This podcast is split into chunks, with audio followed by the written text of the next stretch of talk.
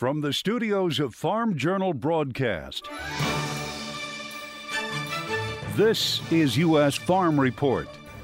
U.S. Farm Report is back on the road this weekend, this time taking a deep dive into dairy from the World Dairy Expo over the next 60 minutes. A rapid rise in costs. We're feeling substantial pressure from feed inflation. I believe every producer in the country is feeling it. From labor to input costs, it's eating into dairy margin outlooks this year. Increasing input costs are also a pain point for row crop farmers. The only time that we can compare this to was 2008. But is there even enough fertilizer to supply the corn acres currently penciled in this year? Our analysts discuss. A dairy demolished less than a month ago, hit with the wrath from Hurricane Ida. As soon as we pulled up here the main driveway, it was just, I couldn't believe what I was looking at. How this dairy farmer is finding the strength to persevere. And in John's world, just charge it.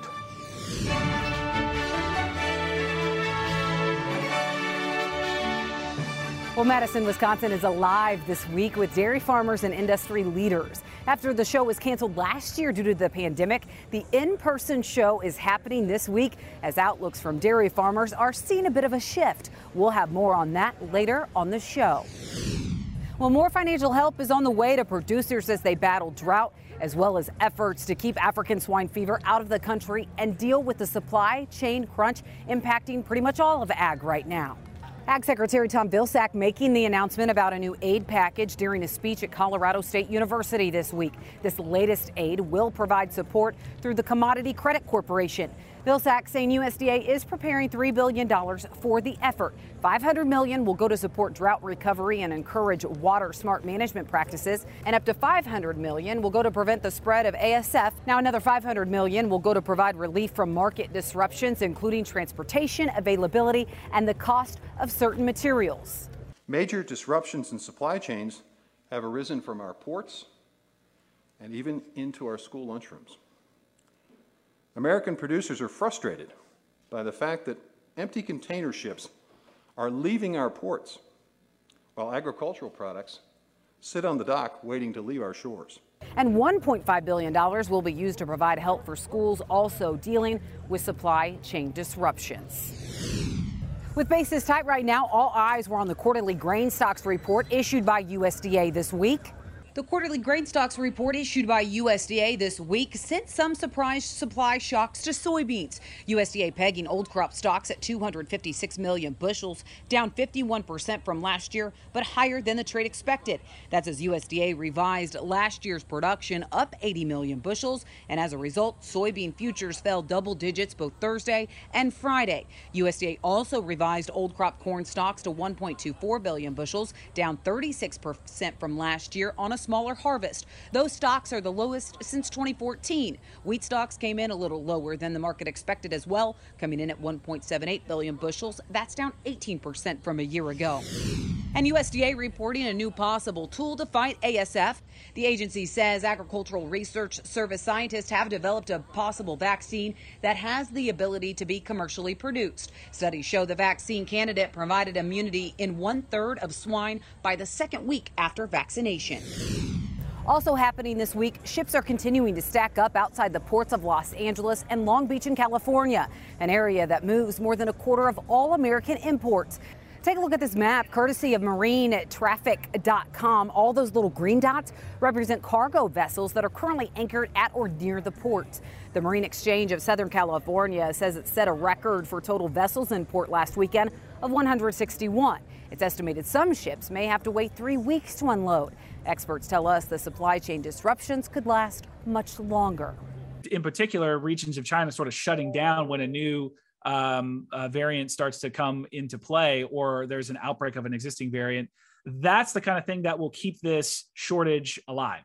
Uh, so the the sooner we can get out of those uh, short term uh, disruptions to the supply chain at the manufacturing end, the quicker we can sort of get through and have a more normal supply chain picture. But we're looking at 2022 before we can get into that uh, that reality. And it's also costing a lot right now to move product overseas. Global container rates hit an all-time high of more than $11,000 earlier this month. That's after having fallen below $1,500 at the start of the pandemic.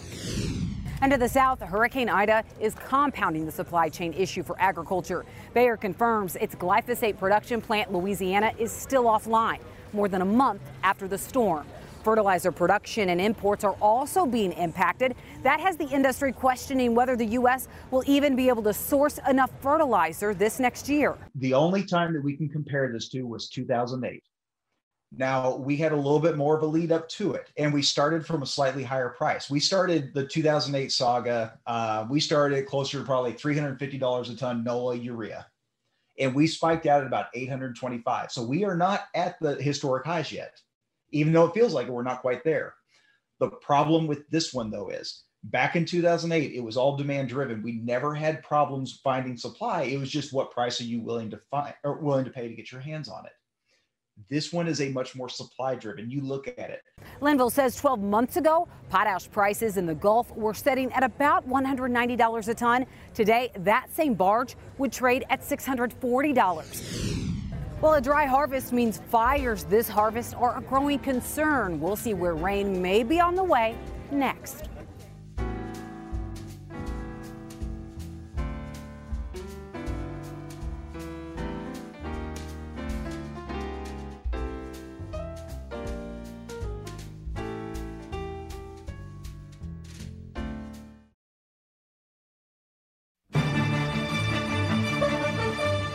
Time now for a check of weather with meteorologist Mike Hoffman. Mike, harvest is progressing quickly in some areas, yet others seen some slowdowns due to rain. So how's the forecast shaping up for this first week of October? Good morning to you, Tyne. Well, it actually looks like a stalled out system may bring daily showers to parts of the eastern corn belt. So that's something we'll have to watch. Uh, but in the meantime, we'll show you that, by the way, uh, coming up with our uh, daily maps. You can see the root zone still showing wet areas, Ohio Valley down toward the Gulf Coast. This isn't nearly as wet as it was one week ago, though. It's turned drier, although you've had recent rain, so this may change again next week over Texas and Oklahoma.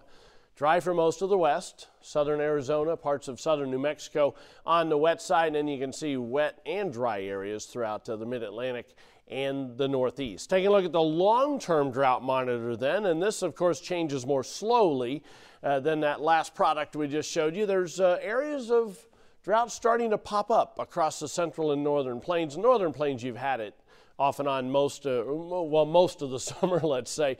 It's actually improved over the uh, early part of the summer up there. Most of the west continues to be dry, expect, except the Pacific Northwest and parts of the southwest. Taking a look at the jet stream. Here's a cut-off area of low pressure.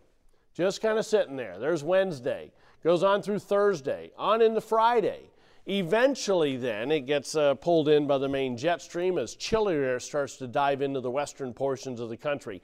So, this could be pretty unsettled underneath this system. That doesn't mean widespread heavy rains, but it does bring some chances for showers from time to time. So initially on Monday, we have an area of low pressure up over the Great Lakes, but there's one forming along this front over the southern Mississippi Valley. So areas of showers and uh, even some thunderstorms. Most of the rest of the country dry. We do have that next uh, cool front coming in on Wednesday. That's coming into the Pacific Northwest but that's not the big feature. We do have this area of low pressure also. Those will combine later in the week, but this is the big uh, system just sitting there on Wednesday, right over the Tennessee Valley, with scattered showers, and to the southeast of it, some thunderstorms. That's how far it moves by Friday into the eastern Tennessee Valley, and it's still causing showers all the way up into uh, the Great Lakes. Now, these will be scattered and generally light north but you can get thunderstorms to the southeast of it. There's that combination of the cold front and low pressure, just a few scattered showers over the northern and central plains.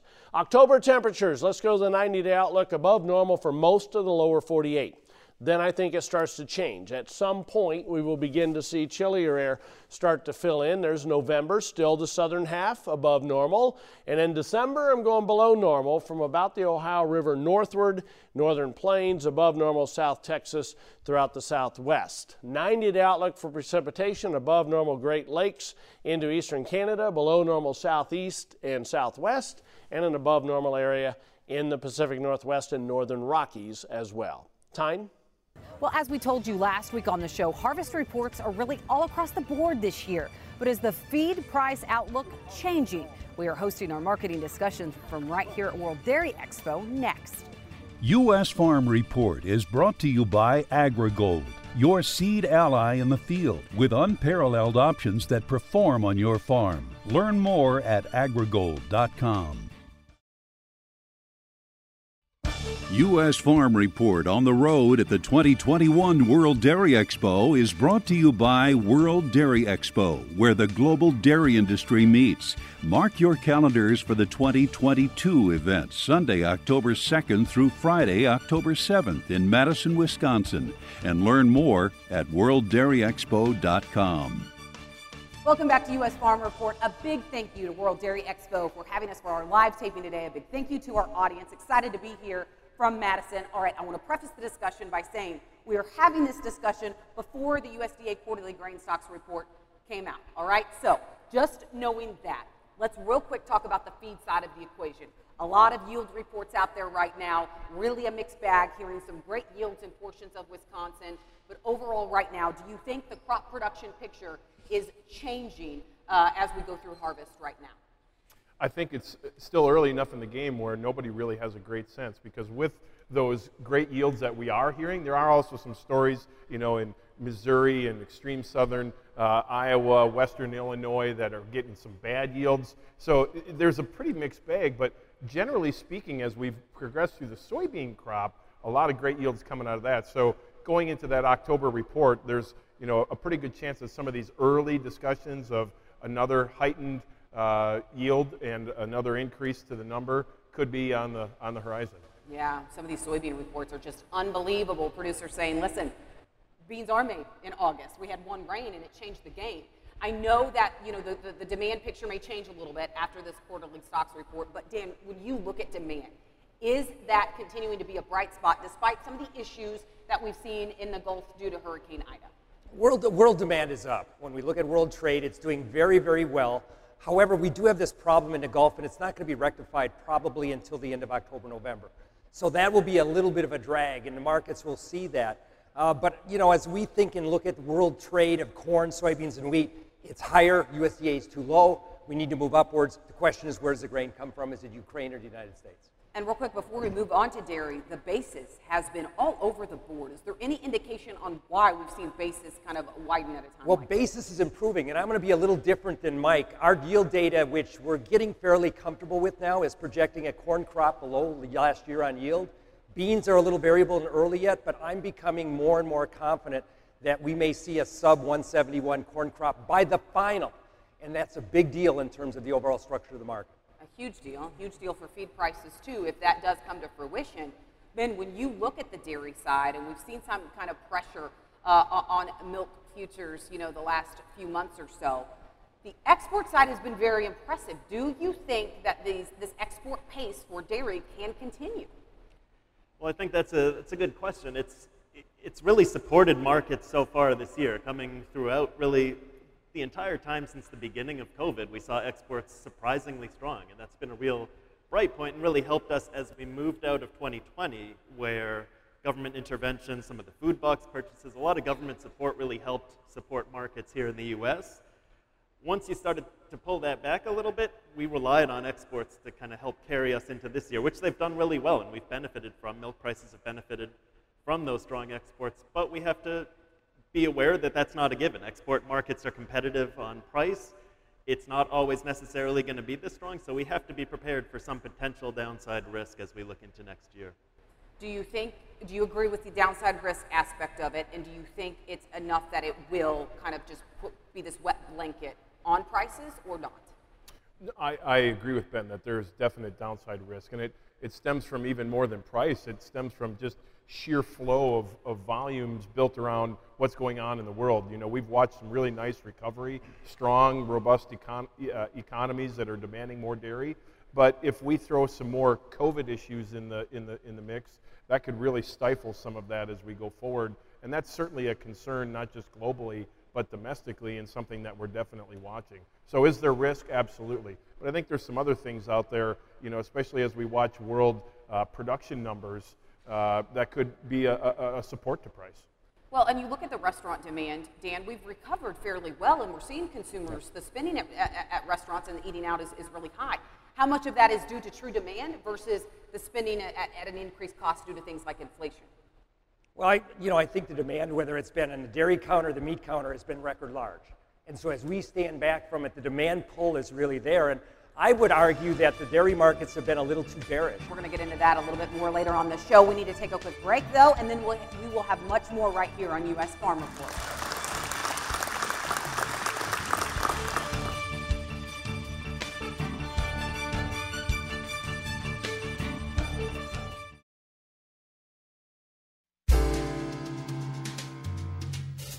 Well, a technology hurdle that may soon be overcome. Here's John Phipps.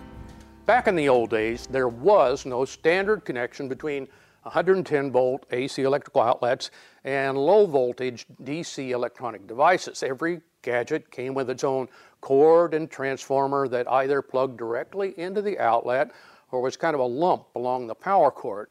This was unhandy for consumers, but good marketing for the makers of devices and adapters. Now, this sounds familiar to some of you older farmers, I'll bet you have a collection of hydraulic coupling adapters piled in a box somewhere. A few years ago, manufacturers finally agreed on one standard outlet from the transformer, the USB. But to mate the charging cord to the actual device was another story. The cord for your phone wouldn't work with your Walkman or camera. When the original USB port became the default, it came with a USB-A connector. I have one on my Kindle because it's ancient. Meanwhile, device makers went on to adopt the USB-B, the USB Mini, the USB Micro, which should not be confused with the USB-B Micro, of course, and recently the USB-C, except Apple. As part of their market obnoxiousness, particularly in mobile phones, it forces customers to use their own Lightning and Thunderbolt connectors. Now, I'm not even going to touch on the USB 3.0. Well, the result looks something like this on most desks and in drawers. Multiple chargers with USB ports using different connectors and cables to go to the devices. I've even color coded some of mine. Meanwhile, auto and farm machinery makers added multiple USB ports, replacing the old cigarette lighter type outlets. The result is an electronic junk box filled with transformers, chargers, and cords that have gone obsolete but are still perfectly, perfectly functional. In fact, unused. We have trouble parting with things like that. Again, look in our machine shops. The EU has just mandated a solution, the USB C. Within two years, all devices sold there must have C ports. Apple is not amused, but the size of that market is such that it will likely be the standard port globally. Now, this sounds like good news, but I wouldn't rush out to buy new phones and tablets. Within that time, wireless recharging will be the cool way to do things. It's rapidly improving in speed and acceptance. And while and there's already a universally accepted technical standard, so we won't have to go through the hardware hurdle again. The only problem I see is the name, G. It is spelled QI. This is the symbol. I think we'll be seeing it a lot. Thanks, John. Well, when we come back, Tractor Tales with Machinery Pete.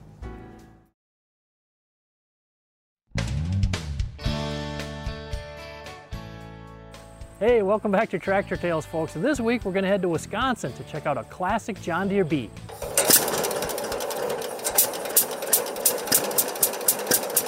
This is a 1940 John Deere B. I bought it on an auction just the way it is. And after doing a little research, I ended up coming out with that it was shipped to, brand new to Westfield, Wisconsin. And then it was sold new by the Westfield Produce Company. And then a year later, in 41, Albert Tunn bought it. He was a bachelor farmer, bought it brand new. The tractor still has all original tires on it. I think it was pretty easy work tractor. I think it had a lot of belt life, that's about it. It's a nice running tractor. We take the shows. I've ran a single mill with it, a hay press I ran with it. And we just, me and my kids, we enjoy this. We do parades with it, uh, taking the shows and work them and do what they meant to do. Been around tractors all my life and this is one of my cousin's tractor my cousin had. So this is the tractor I wanted. And I want to get my kids involved. so it's kind of a dying hobby. And then I was told by another collectors that before this tractor's ever painted, it should never be painted. It's one of the nicest original John Deere beads you could ever find. I've met a lot of people through this hobby. And it just takes me back in time. You know, my grandpa was a John Deere guy, so that's why I just like John Deere's. Thanks, Greg. Well, when we come back, dairy margin outlooks are muted by increased costs. We'll show you how the margin squeeze is impacting dairies next. U.S. Farm Report is produced and distributed by Farm Journal Broadcast.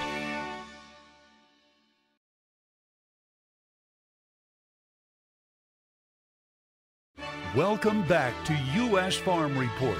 Trusted, timely, tradition.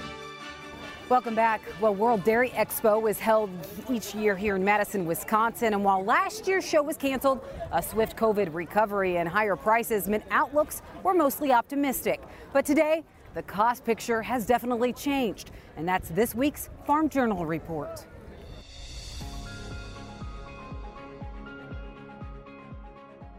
A dairy with a track record four decades long. Almost all the milk we produce goes through our cheese factory and is made into cheese. And that's distributed throughout the United States. Is where you can find Tom Crave, part owner of Crave Brothers Farm in Waterloo, Wisconsin. That's our rotary parlor. Yeah, we started that in April of this year. Striving for efficiency, the 40 year old dairy recently got an upgrade. Last year we built a new milking parlor that's much more efficient. A year later, investments like this are coming at an even higher cost, as is nearly every other input on this farm. The biggest one that I worry about, though, is inflation, the cost of goods, fertilizer. We've had a respectable milk price this last year, but inflation is, is gouging into that. It's inflation and rising costs weighing on dairies across the country right now. As reports show overall cow herd numbers starting to taper off. Um, I say that changing the national herd uh, is like turning an aircraft carrier around in the ocean. It takes seven miles of open ocean to turn a big ship around, and that's what it's like to drop our herd size. The higher costs are eating into outlooks, and milk prices have backed off their highs, more than $7 per hundredweight lower than a year ago. We raise a lot of our own feed, but even when you do that, that's still generally 40, at the most 40 to 50% of your feed costs. So a 30% inflation on half your feed costs is still a lot of inflation. Concerns about waning margins as labor woes aren't helping ease those problems. Labor is a situation all over the country, as we all know. Uh, it's been in the headlines. Uh, agriculture, unfortunately, is at the forefront of that. We're, we're always labor tight. trying to find immigrant labor. Um, immigration is down a little bit. Uh, H2A numbers are down a little bit. For dairy, uh, it's going to be a situation of can you find somebody locally in a very rural area? It's not just capturing the milk impacted by a lack of labor, but also processing the products. And so some processors are running shorter hours, uh, and, and, especially in the Northeast, that's resulted in some milk being dumped uh, more so than we, we had seen pre COVID. An uptick in COVID cases is also creating uncertainty around restaurant demand, a sector that typically consumes half the milk churned out in the U.S. Consumers are spending about as much as they were spending pre pandemic at restaurants and service industry uh, places, bars, restaurants, that kind of thing. So we're we're back in terms of total dollars, but it's not the same uh, across the country. But the demand story for dairy is still a bright spot, with dairy exports continuing to show strength. So you got to have that release valve, and that's going to be uh, export markets, and then more consumption of fluid milk all across the country as we've seen schools reopen, as we've seen some restaurants reopen. USDA's look at annual dairy consumption released this week shows despite the sudden loss of restaurant demand during the pandemic, U.S. shoppers still turned to dairy as consumption per person jumped three pounds in 2020. There were some months where we were selling, you know, 30% more ice cream at grocery stores, you know, 20, 25% more butter. And that's where we saw uh, different segments in the industry pull some of the other segments forward. You know, so milk was flat and cheese was flat but we saw butter driving consumption, right? It's up 3%. We saw ice cream, which had been flat for a few years, driving a consumption up 6%. Volatility is a constant for dairy farmers, and some economists don't see that disappearing anytime soon. I think volatility is something that dairy producers are uh, used to. I also think it's something that they're probably going to have to live with and stomach uh, for at least the next 12 months. As dairy producers like Oster say the political climate is yet another challenge he and other dairy producers could continue to face. In our industries, in the midst of sequestering a bunch of carbon through digesters, and it's going to drive some of the economics of dairy farming. And it's also going to um, be a very good or climate change story for the industry.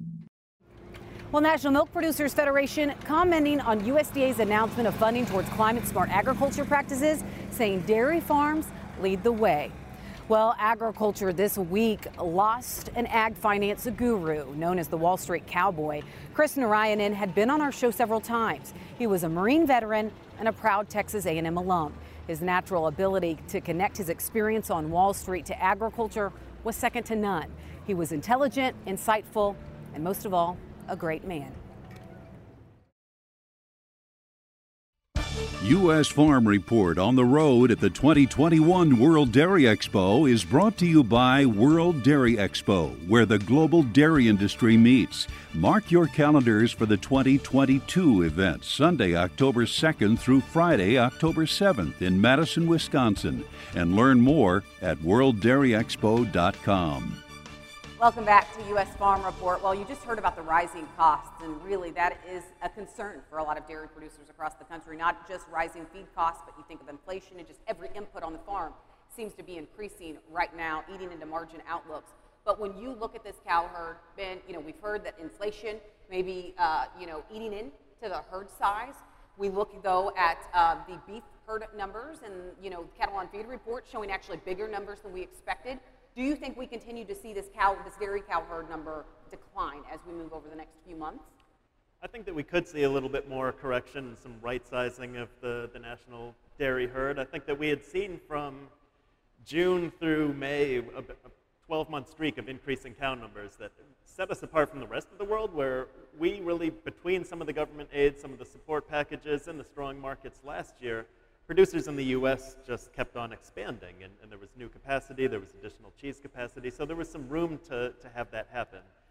I think now that we're seeing kind of prolonged pressure on milk prices, feed costs, and all the other inflation, labor challenges, a lot of producers looking into 2022 are starting to think maybe we take a little breather here and cool down just a bit. So I think that could be supportive of prices a little bit, but I think that there is probably a little more room to, to go in some of the corrections as we continue to right size the herd for the feed availability and things like that as we see more pressure looking into 2022. Maybe a decline in the herd, but Mike, when you look at, at, at, milk per cow and on the production level, just when you think dairy producers can't get more efficient, they get more efficient. So even though we may see, you know, cow numbers come down, do you expect the same on the milk side? Not to the same degree. To your point, management has continued to get better across the space. We continue to become more efficient in getting milk out of cows. And as we decline the herd, you know, we've seen this trend before where the bottom end of the herd comes out and the productivity across the entire herd goes up. And so there will be a little bit of an offset to the lower cow numbers with higher milk per, milk per cow. Um, but, you know, depending on how deep of a cut we make in culling the herd, uh, that may ultimately take milk production down. But back to some of these other comments, the demand has been strong enough that we need to continue to grow the herd or, or at least production to maintain that stable platform and balance between supply and demand. So any cuts would be positive. Yeah, speaking of that balance, I mean, you look at the row crop side and you look at the changing dynamics there. And now the questions of with these, you know, fertilizer prices that continue to shoot higher, Dan, Will the U.S. even be able to source enough fertilizer for 91 million acres of corn this year? I mean, I can't even believe we're talking about that, but it is a real question. I mean, what's your take on that as we move through these fall months? It's, it's the biggest question for agriculture over the next five years because as we looked at the last CRP program, Vilsack was very aggressive in buying land in the CRP and he wants to do it again. So as we get these high costs moving up, whether it be fertile, you know, phosphate or nitrogen or, or, or any of that P, N, P, and K, all of this is going to keep uh, manifesting in that the marginal acres that are there will not come into production uh, uh, in the near future. And so we end up with a stable, what we call ag base. And U.S. corn and soybean acres kind of plateau at about 180 million acres. So our estimate for next year is farmers only plant 90 and a half million acres of corn. That'll be down about 2.5 million acres this year. Well, and if we have enough fertilizer for it. So, Mike, as you see that battle back and forth between do we have enough fertilizer are we going to plant more soybeans? Had a lot of producers say, I'm just going to plant more soybeans next year. It seems like this battle in price is going to continue possibly as well. Do you expect that to happen into next year? It'll be a little bit buffered by what's going on in South America. We obviously are looking at big acreage increases there. We're talking already about another record crop of soybeans, which on the backside of that, they're going to be faced with some of these same issues. Will they come in with a record large crop of corn like we would expect them to? The, the forecast suggests so, but they'll have to play the same game. But weather in South America, I think, will really help play into that conversation because if we start to tighten up the available supply of soybeans in South America and soybeans go through the roof in terms of price, it'll be a natural uh, opportunity to put more acres there. Um, corn just won't have much of a fight against that. Ben, Dan, Mike, thank you so much. Dan, good luck showing here at World Dairy Expo this week. We need to take a quick break and then we'll have much more right here on U.S. Farm Report. Grit with Grace is brought to you by Zoetis. Your dedication runs deep, and it fuels everything Zoetis does. To protect and support cattle and those who care for them, we are born of the bond. Learn more at bornofthebond.com. Well, when you think of Philadelphia, you often think of a town rich with history. It's the birthplace of the United States, where the founding fathers penned the Declaration of Independence. But just south of Philly, you'll find a dairy preserving history even in the face of adversity. Just south of Philadelphia We farm around 3,000 acres here. is where Eric Eckes calls home. We have 1,400 cows, milk around 650.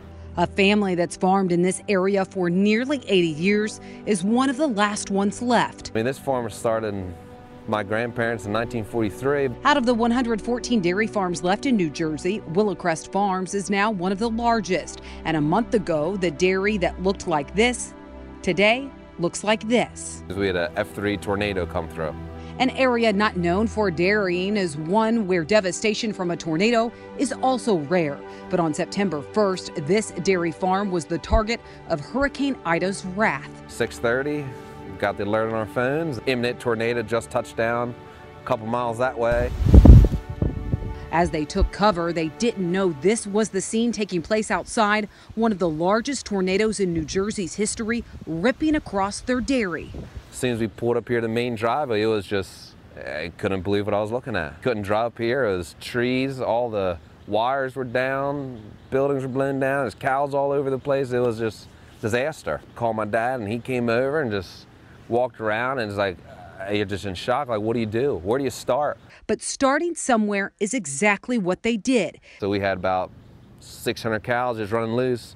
So the first thing was all the cows are out, try to gather them up somehow. As Eric and his family were still in shock, they called a few farm employees as well as neighbors for help. By seven o'clock, we probably had 50, 60 people here. As more started to show up, he says 75 people were there until 11 that night, getting the cows to safety. Here is where we could get the cows out, but this side here on the right is where all the cows were pinned. Pinned but not injured with their machinery too damaged in the storm. They knew they couldn't get the rest of the cows out until the next day. We called electric and try to come get power on the milking parlor because we still have to milk what we can. And then next thing was trying to get water running. Working through the night, the next morning, more help poured in. Then a local construction company, Pearson, as long as as well as Diamond Materials, they came in because they heard about it. One of the foremen came in and said, "What do we need?" I said, "Well, first thing is we got 120 cows still trapped. We can't get to them.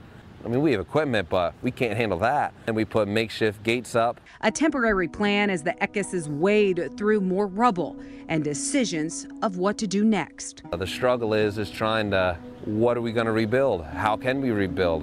And then the next big problem is insurance, dealing with insurance companies and you know what they're going to pay and what we can afford to do based on how all that works out.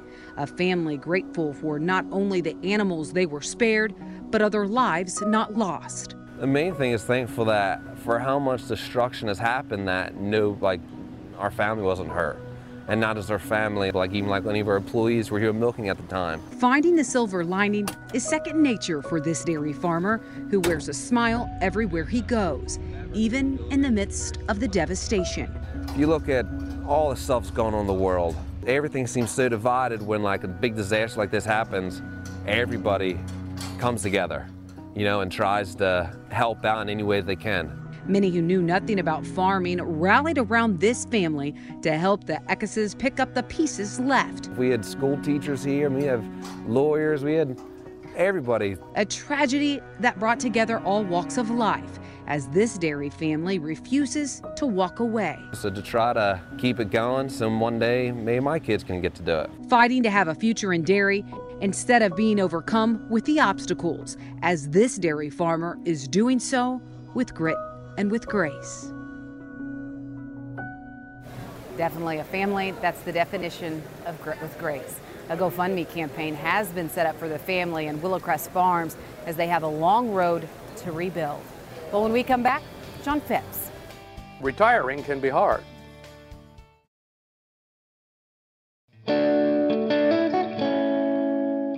We'll walk on a dairy farm today, and even with the advancements in technology, hard work is the fabric of dairies. Here's John Phipps.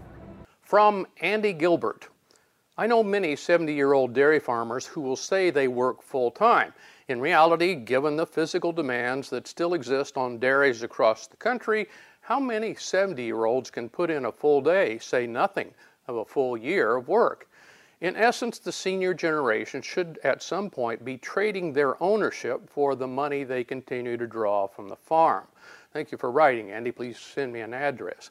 Perhaps more than any other type of agriculture, dairies are accorded a special place in the hearts and respect of farmers and non farmers alike.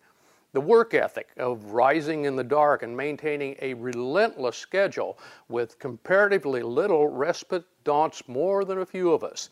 It also engenders a unique sense of justice among dairy farmers. People who work hard should be rewarded for that effort. Hence the idea of sweat equity that causes too much friction between generations. This was more manageable before automation and new breeding techniques, which drastically reduced the labor and number of cows and people needed to produce enough for a stagnant, if not shrinking, demand. Those values are instilled early and are not changed easily with any occupation, despite the economics. Older farmers look back on their lifetime of labor and seldom feel they have been adequately rewarded. At the same time, this lifestyle does not offer easy ways to transition to retirement. I was surprised at my own reaction to harvesting the last field of my last crop of my career just a few days ago. Unlike dairy farmers, my workloads are going to stay pretty much the same. I'll still do a lot of tillage and trucking, but it will be on my son's fields, not mine. It was a strange and unsettling um, emotional surprise. Since self employed people, like farmers, have more economic leverage and control at the end of their careers, not quitting is an option that can grow more attractive as time gets closer. They slow or stop reinvesting in machinery, for example, and ignore longer term projects that will not pay off or cripple the operation until after they're gone. This adds to transition misunderstandings if an oncoming generation has no ownership to affect those decisions. Therefore, sweat equity is a fiction we've invented to avoid hard choices later. Farms under pressure don't have much time to focus on anything but tomorrow's crises. Like the writer, I think there are a number of actions the older generation can take to alleviate such situations. But my rule of thumb is that those steps are not taken in middle age, the 50s and 60s. They won't happen at all. Thanks, John. Well, when we come back, a photographer who works to get the perfect shot during Dairy Expo each year. That's next.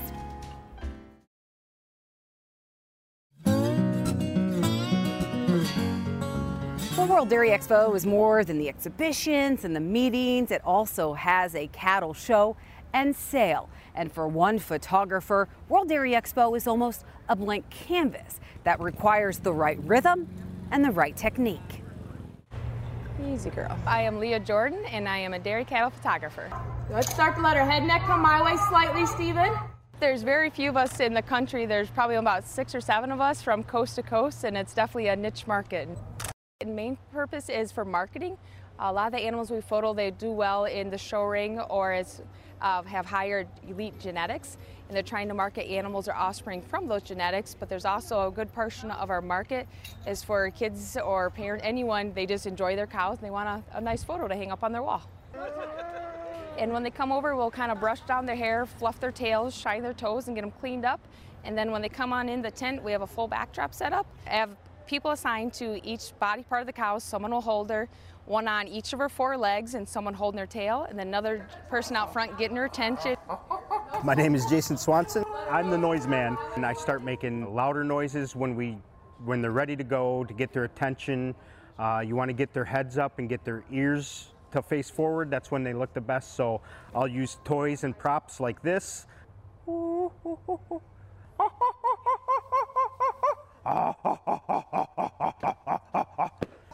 got to think on your feet real fast and just keep them moving so that the photographer can get their picture. It's a, definitely a glamour shot. They have all the glitz and everything right to her. Like I said, we try to make them look their best.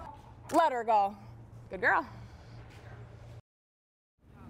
By the way, Leah's entire team, they all have other full-time jobs. They just help out at events like World Dairy Expo and to see them all in rhythm, oh my gosh, it was quite the show this week. Well, that does it for U.S. Farm Report. Thank you so much for watching.